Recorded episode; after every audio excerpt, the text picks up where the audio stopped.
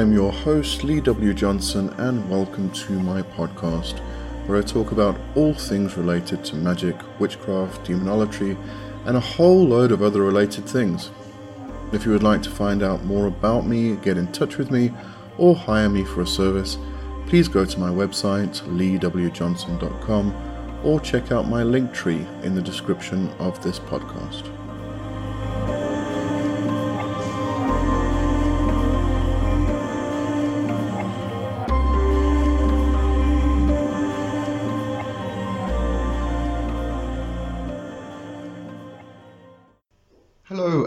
Welcome to my channel. I'm Lee Johnson, and if you are new here, uh, or if you're not and you haven't subscribed yet, please subscribe and hit the notification bell and do all the usual stuff. Um, you can give me a thumbs up, helps the algorithm, and you can comment, and because I love hearing from people, and share if you can to anybody who may be interested. All right, so uh, to start with, usual personal announcement stuff. Um, I was messing around last week with some audio. So I don't know if anybody's watched my healing half hour. Um, I usually do what's called spontaneous singing, which is really just noises coming out, of my mouth, um, letting the energy flow where it needs to flow and things like that. Um, and a lot of people find it very helpful, relaxing, um, healing, and stuff like that. So what I did, I recorded just a short track, it's about three or four minutes, and I just was messing around with um, reverb and um, you know different sound effects and things like that. So did that. It ended up being quite good. I enjoyed it. I liked it. So what I did, I went and created a Bandcamp uh, account. So I'm going to start doing more of that, and I can also do record um, uh, guided meditations, path workings, and things like that. So I, as I said, I've got a Bandcamp account now. So if you would like to go onto that, if you go to the link tree um, in the description below, you'll find that. I'll put the link up the top here. Um, so you can, know, you can go on there if you're feeling generous. You can uh, give me a dollar or more if you like. If you're feeling very generous. Um, but uh, what I'll do, I'll I'll put that track here now, so you can just listen to it, and then after that we'll go into the main portion of this video, which is about the Watchers. So hope you enjoy it. Yadoman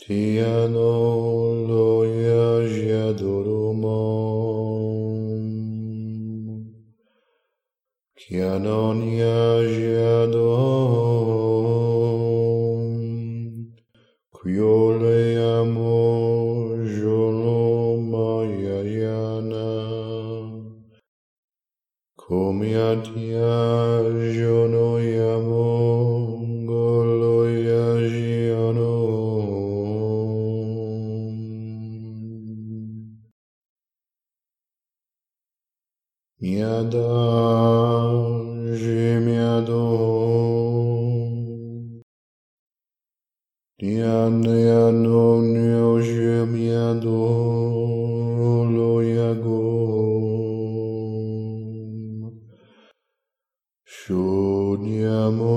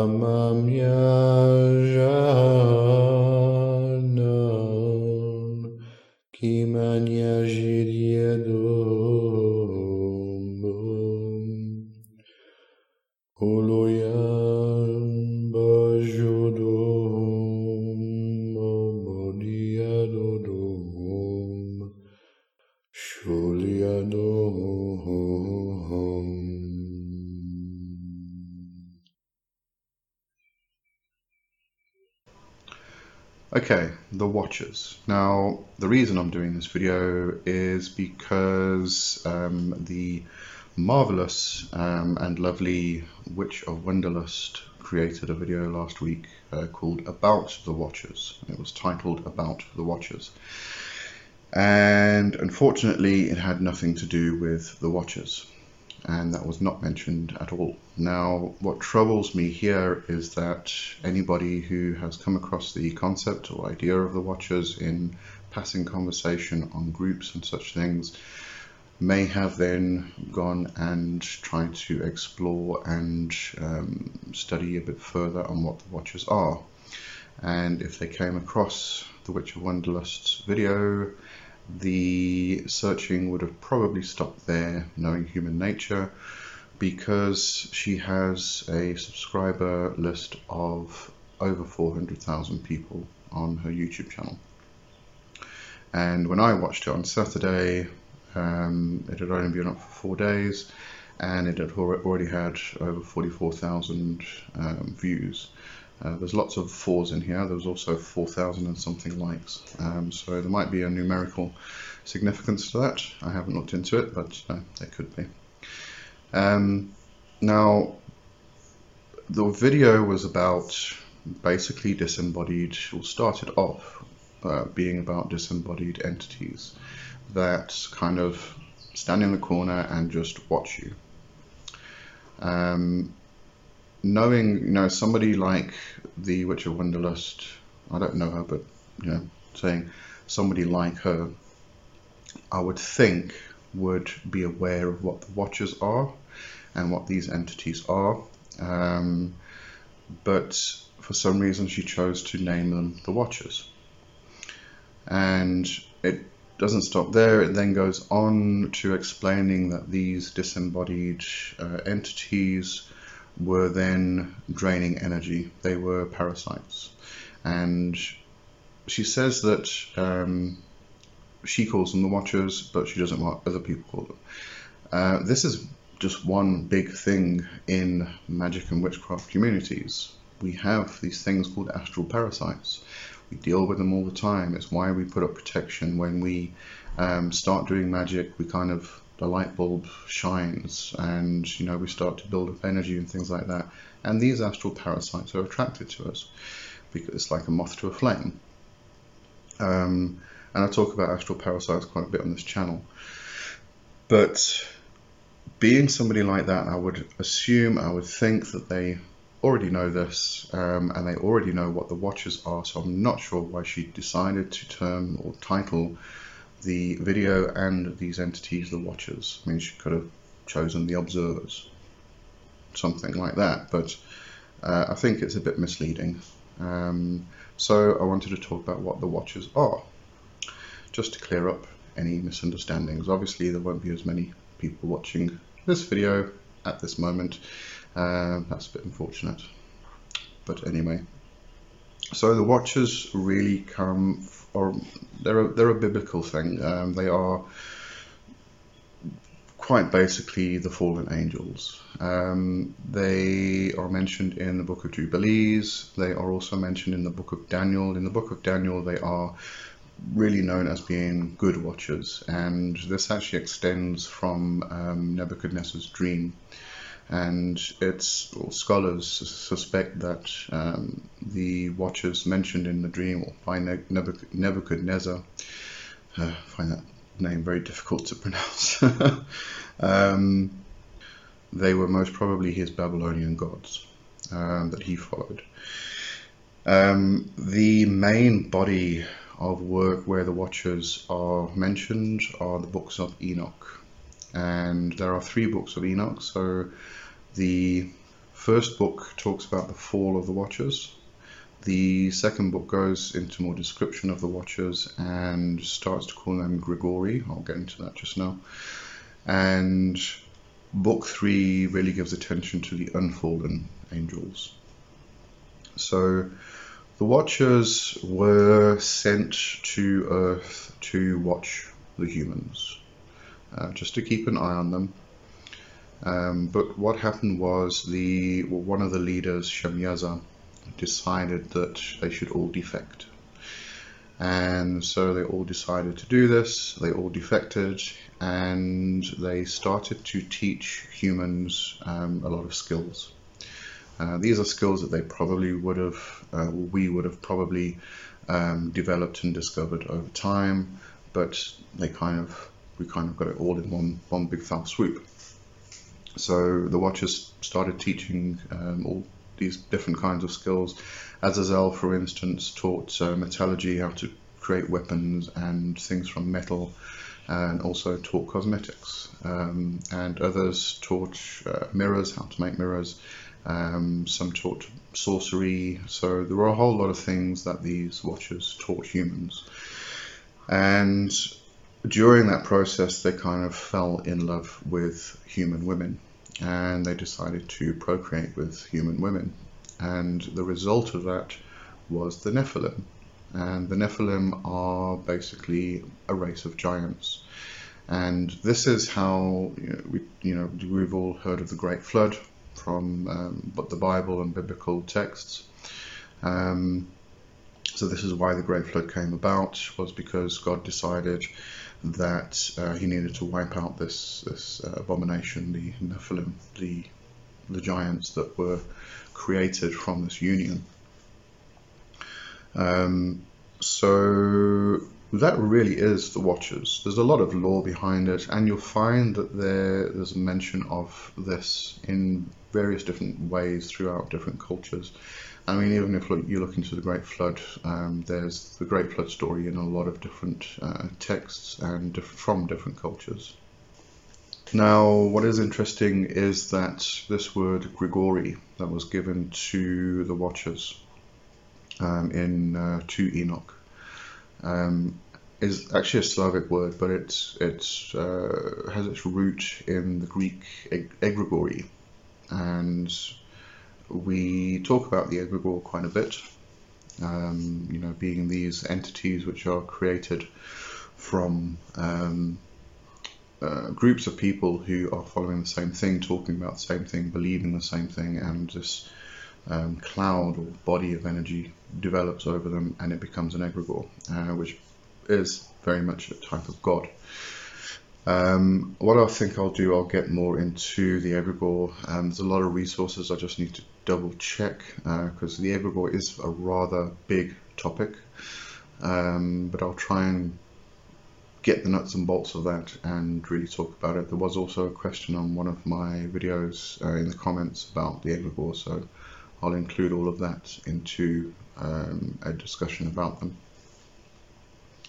Um, now, obviously, when it comes to the Watchers, there are some rather interesting tales and stories, and think people are coming up with some quite fantastical things. There is, for instance, the a book called The Secret History of the Watchers by Timothy Wyllie, and um, in the blurb to the book, uh, it's a long blurb. I'm just reading a little bit of it.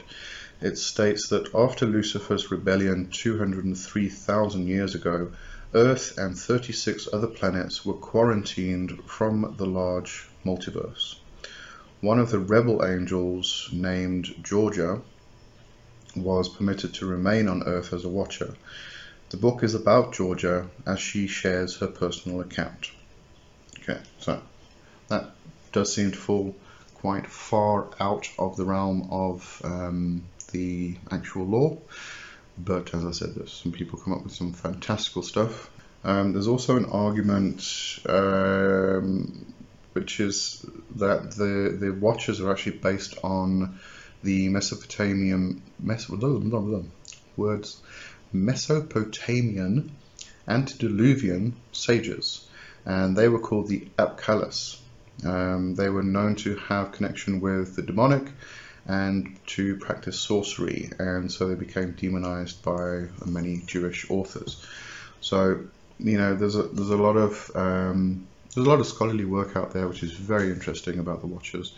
Um, there's also a lot of lore coming from different cultures which talk about um, a a group of beings which came to Earth and uh, created a race of giants. Um, you know, we, we find stories and lore about races of giants throughout history and throughout different cultures. So there's a lot we can actually explore with this. Um, so if you did by any chance happen to come across uh, the video by The Witch of Wonderlust, um, don't let your explorations end there.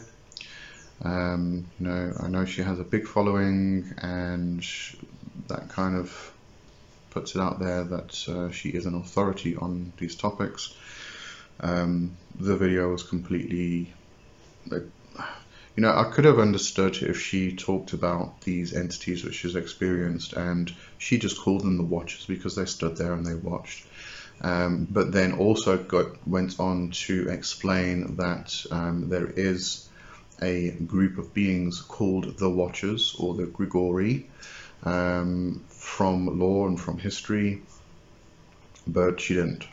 Um, so, as I said, people who are trying to do some study, do some exploration into what the Watchers were, probably come across this video because it's going to it's going to get up there in the rankings and that's where their study ends because of somebody with such a big following is just considered to be an authority.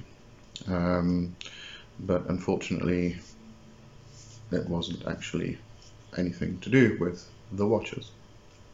Alright, so I'm going to stop that there.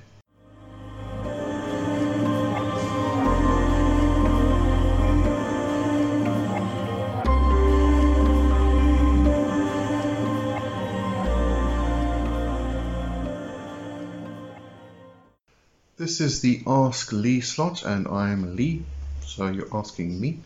There we go. I'm a poet, and I didn't even know it. right.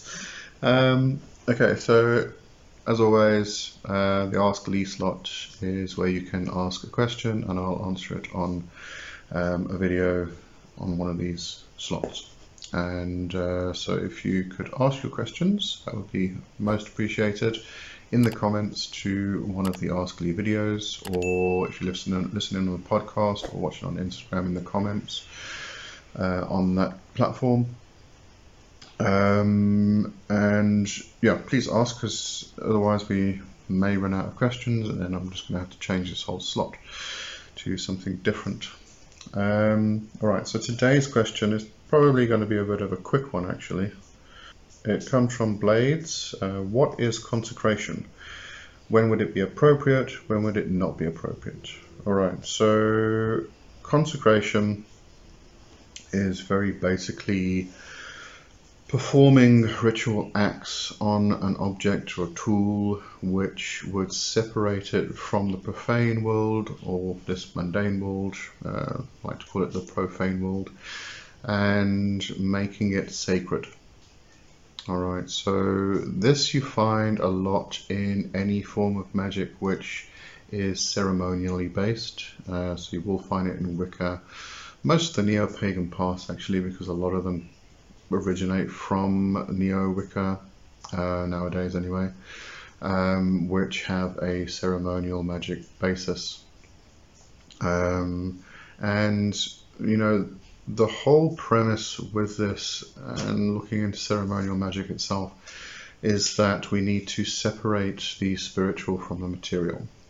Um, so what we're doing is we are taking particular items, particular objects, uh, whether they be tools of your own craft, um, so you would have your dagger or your athame, um, you would have your sword, your wand, um, any staffs, um, any kind of uh, ritual tools, cauldron, um, let's see what else, a chalice. Um, you can even separate a bowl for libations, um, a bowl to hold salt in, anything which you will be using within your magical practice. And you know this separates, as I said, it, in ceremonial magic, it's all about separating the material from the spiritual. Um, and therefore, you are separating your magical life from your mundane or profane life. Now, where is this appropriate and where is it not appropriate?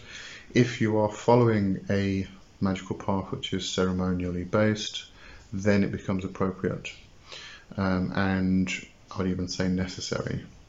If, however, you are following a more traditional witchcraft path, um, you'll find that a lot of times this is not done. Uh, for a lot of people who are following that path, they do um, consecrate, purify, bless particular items to work with in their craft, specifically in their craft. Um, but you know, if you consider the old uh, witch in the forest, um, or even just plain old folk magic, a lot of the time the items that were used were just taken out of the kitchen. You needed a knife to cut um, a bunch of weeds, or um, you know, you needed a mortar and pestle to grind your herbs. You usually found it in the kitchen. Uh, you needed a cauldron, it was the cooking pot. Um, you know, way back when, couldn't really afford uh, multiple cooking pots. So the pot that was used to cook the food in was also the pot that was used to use as a cauldron in particular rituals. Um, and also to brew up the um, witches' brews, um, the herbal teas, um, things like that.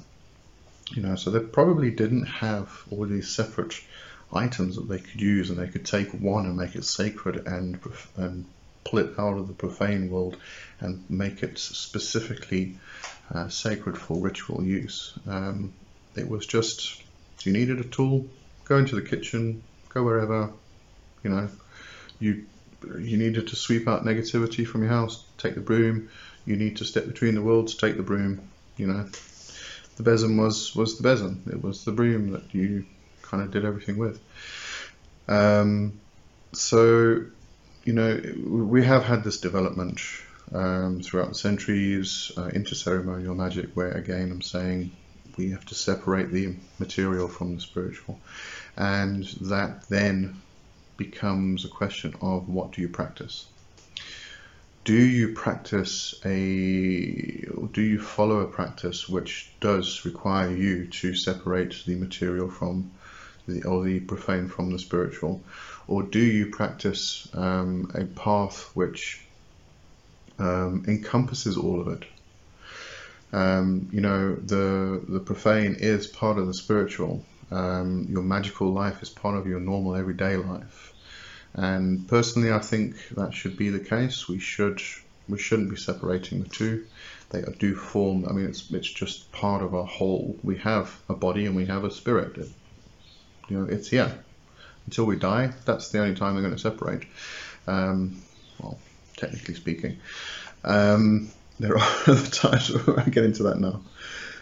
Uh, so, you know, again, what what are you practicing? What is your own personal belief? What is your own personal practice?